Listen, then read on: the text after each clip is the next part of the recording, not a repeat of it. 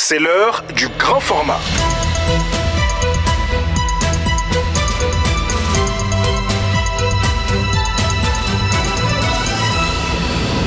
Mamdia Radio.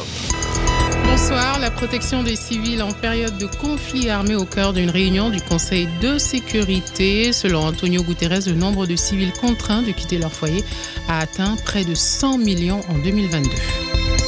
Célébration de la journée internationale pour l'élimination de la fissule obstétricale. En 2023, la maladie continue de faire des victimes. Immersion au CHU du Point G. Et notre invitée du jour est donc la responsable du centre Oasis qui abrite les femmes victimes de la fistule. Ce sera en fin d'édition avec Assa Sakiliba. Voilà pour les titres de cette édition mise en onde par Kassim Koné. Je vous le disais, dans les titres, le secrétaire général de l'ONU présente ce mardi son rapport sur la protection des civils en situation de conflit armé. Selon Antonio Guterres, le nombre de civils contraints de quitter leur foyer en raison des violences a atteint 100 millions de réfugiés en 2022. Il s'exprimait tout à l'heure devant le Conseil de sécurité. Mon rapport sur la protection des civils en période de conflit armé en 2022 montre que la guerre détruit des vies dans le monde entier. Les armes explosives continuent de faire des ravages, notamment dans les villes. L'an dernier, 94% des victimes qu'elles ont faites dans les zones peuplées étaient des civils. Celles et ceux qui ont pu fuir les combats l'ont fait en nombre record. Et en tout, le nombre de personnes contraintes de quitter leur foyer en raison des conflits, de la violence, des violations des droits humains et des persécutions a atteint 100 millions de réfugiés. Des établissements de santé et d'enseignement ont été ravagés et des personnes qui y travaillent ont été blessées, enlevées ou tuées. Au moins 2000 écoles ont été détruites rien que dans 3 régions d'Éthiopie. Les travailleurs humanitaires ont aussi été régulièrement menacés. Leur travail a été entravé par la violence, la bureaucratie et des considérations politiques, ainsi que par des sanctions et des mesures antiterroristes bien trop vastes. À l'instant, Antonio Guterres, secrétaire général de l'ONU. La journée internationale pour l'élimination de la fistule obstétricale. En 2023, la maladie continue de faire des victimes et le centre Oasis du CHU du Point G abrite plusieurs femmes victimes. Nombre d'entre elles y ont passé plusieurs années du fait de la durée de la prise en charge. Leur quotidien rime avec exclusion familiale et sociale, immersion avec Assa Sakiliba. Des jours meilleurs s'annoncent pour Fatoumata Koné, 20 ans. Elle est totalement guérie aujourd'hui de la fistule obstétricale après 5 chirurgies réparatrices. Je suis une femme totalement guérie, mais j'ai passé des moments difficiles. Mon mari m'a abandonnée, même ma propre mère m'interdisait l'accès de sa chambre. Et je souffre toujours de ce rejet, n'eût été les soutiens moraux de mon grand frère et des médecins traitants. Je me suis remariée parce que je compte avoir d'autres enfants, mais je ne peux plus accoucher par voie basse selon les médecins. Entre autres guérisons qui donnent de l'espoir aux victimes, celle de Khadijatou Dambélé après seulement 2 chirurgies réparatrices. Aujourd'hui, je suis totalement guérie après 2 opérations, mais je reste encore au centre pour un moment de suivi. Des résultats probants qui donnent à Maladou Diakité, 16 ans, originaire de Narena, un semblant de soulagement malgré ses inquiétudes. Arrivée au centre Oasis il y a seulement quelques semaines, elle nous raconte son histoire.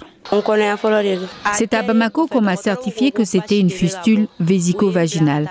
Mon lit, mes habits sont toujours mouillés et je commence à avoir des infections. Vais-je guérir un jour? 20 ans après, des progrès insuffisants. Agissons maintenant pour éliminer la fistule d'ici à 2030. C'est le thème retenu pour célébrer l'édition 2023 de la Journée internationale pour l'élimination de la fistule obstétricale. Assa Sakiliba, Mikado FM. Et la fistule est un problème majeur de santé publique qui touche principalement les femmes démunies. Le Fonds des Nations Unies pour les populations appuie depuis 2020 la réalisation des campagnes de prise en charge groupée des femmes porteuses de fistules afin de renforcer les efforts et les acquis du ministère en charge de la santé. Quelles sont ces interventions? Réponse avec Yves Sassenrat, représentant de l'UNFPA au Mali. Le UNFPA, pour faire face à la fistule, Tout d'abord, on renforce la capacité nationale à travers le ministère de la Santé. On forme beaucoup de professionnels de santé, que ce soit les professionnels de santé comme les infirmières obstétricales, les sages-femmes qui vont veiller, qui vont accompagner ces femmes, mais aussi les chirurgiens, les gynécologues obstétriciens. On appuie des programmes de coopération sud-sud parce que le Mali, en fait, c'est un centre d'excellence dans la sous-région pour la réparation de la fistule. Le Mali a développé avec le temps vraiment des experts à niveau global même qui sont reconnus comme des experts pour former d'autres. Deuxièmement, on aide l'État à acheter de l'équipement et des intrants. Troisièmement, on sensibilise, s'assurer que les femmes et les filles sont conscients du fait que c'est très important pour elles de chercher à être accompagné dans le processus d'une grossesse par une personne qui peut détecter une complication. À l'instant, Yves Sassenrat, représentant de UNFPA au Mali. Procès Al-Hassan contre la CPI. Le bureau du procureur a procédé aujourd'hui à la présentation des déclarations de clôture. Al-Hassan Ag Abdoulaziz est suspecté de crimes contre l'humanité, crimes de guerre commis à Tombouctou entre avril 2012 et janvier 2013. Dans l'introduction de sa déclaration, le procureur adjoint Mam Mandja Aignan estime qu'il s'agit d'une participation volontaire de Al-Hassan à une activité criminelle. On l'écoute. Il s'agit d'un cas patent de persécution où deux groupes armés, Ansar Dine et AQIM, ont imposé à la population de Tombouctou, par la force, la violence et la menace, des règles et interdits qu'elle n'avait jamais connus auparavant. Il sera question, entre autres, des crimes de viol et de mariage forcés qui ont été commis contre les femmes et les filles de Tombouctou et des flagellations publiques ou amputation pour ceux qui n'obéissaient pas aux nouvelles règles et interdits.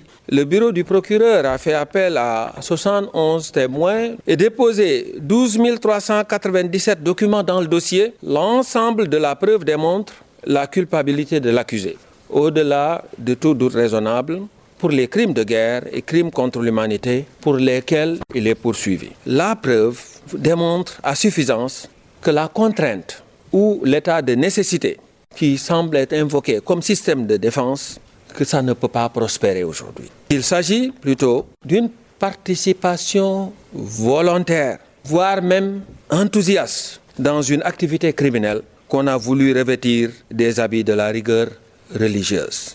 La MINUSMA, en partenariat avec la Direction nationale de l'administration pénitentiaire et de l'éducation, organise depuis ce matin une campagne d'éradication de la maladie de Gall en faveur des détenus de la région de Djoïla. La campagne s'étend sur 2 jours, précision avec le docteur Karim Traoré, médecin de santé publique à la MINUSMA.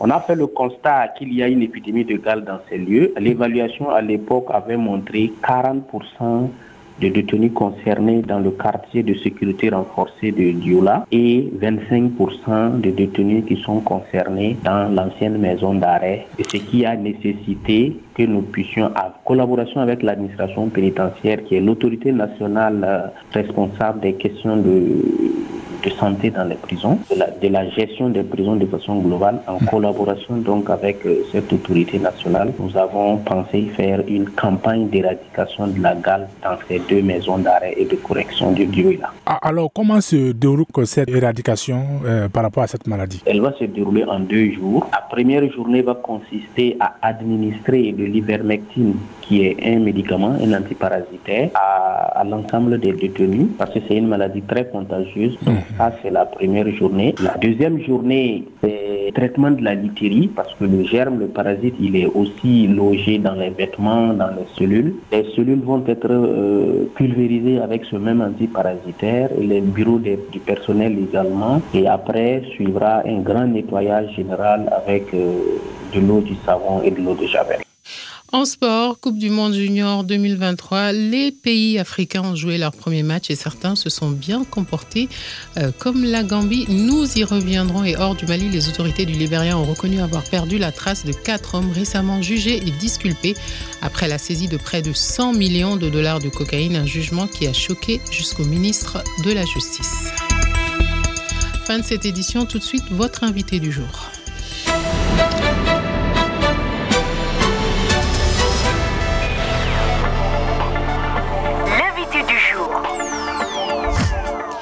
Notre invité est le docteur Aïsata Samasekou, chirurgienne urologue responsable du centre Oasis du CHU du Point G qui abrite les femmes victimes de fistules. L'entretien qui va suivre est axé sur un certain nombre de préoccupations, de défis qu'elles doivent surmonter au quotidien. On écoute. La fistule obstétricale est une communication acquise entre la vessie et le vagin ou bien entre le vagin et le rectum. Parce qu'il peut y avoir des possibilités, soit c'est les urines qui coulent, soit c'est les selles qui coulent, ou bien c'est les selles et les urines qui coulent et tout le temps. Et ça ne s'arrête pas, 24 heures sur 24. On a différents types de fistules. On a la fistule obstétricale que nous traitons ici dans le centre Oasis.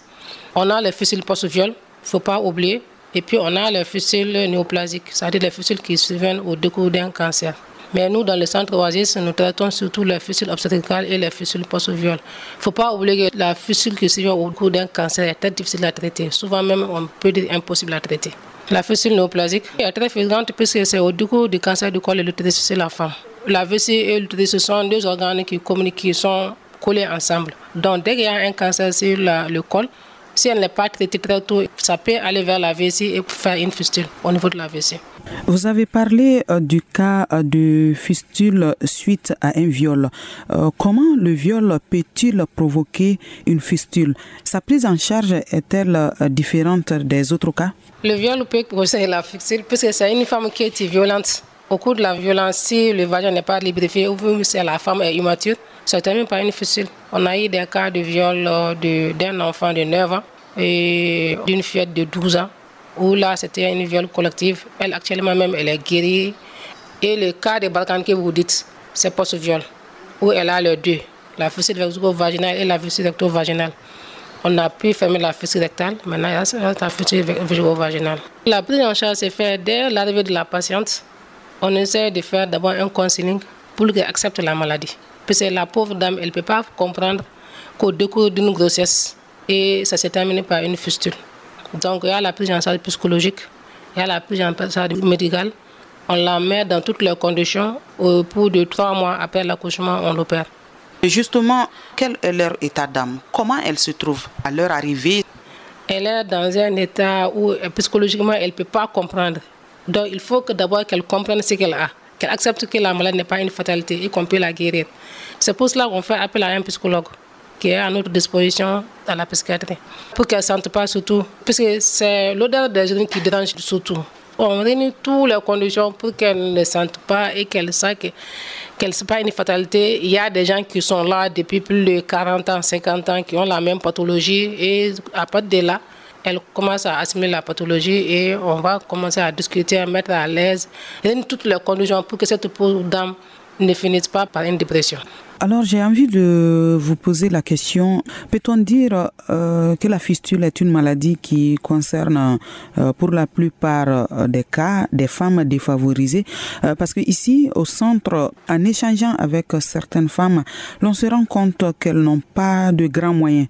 Est-ce à dire que celles qui ont de grands moyens ne contractent pas généralement cette maladie? Avez-vous une explication par rapport à cela?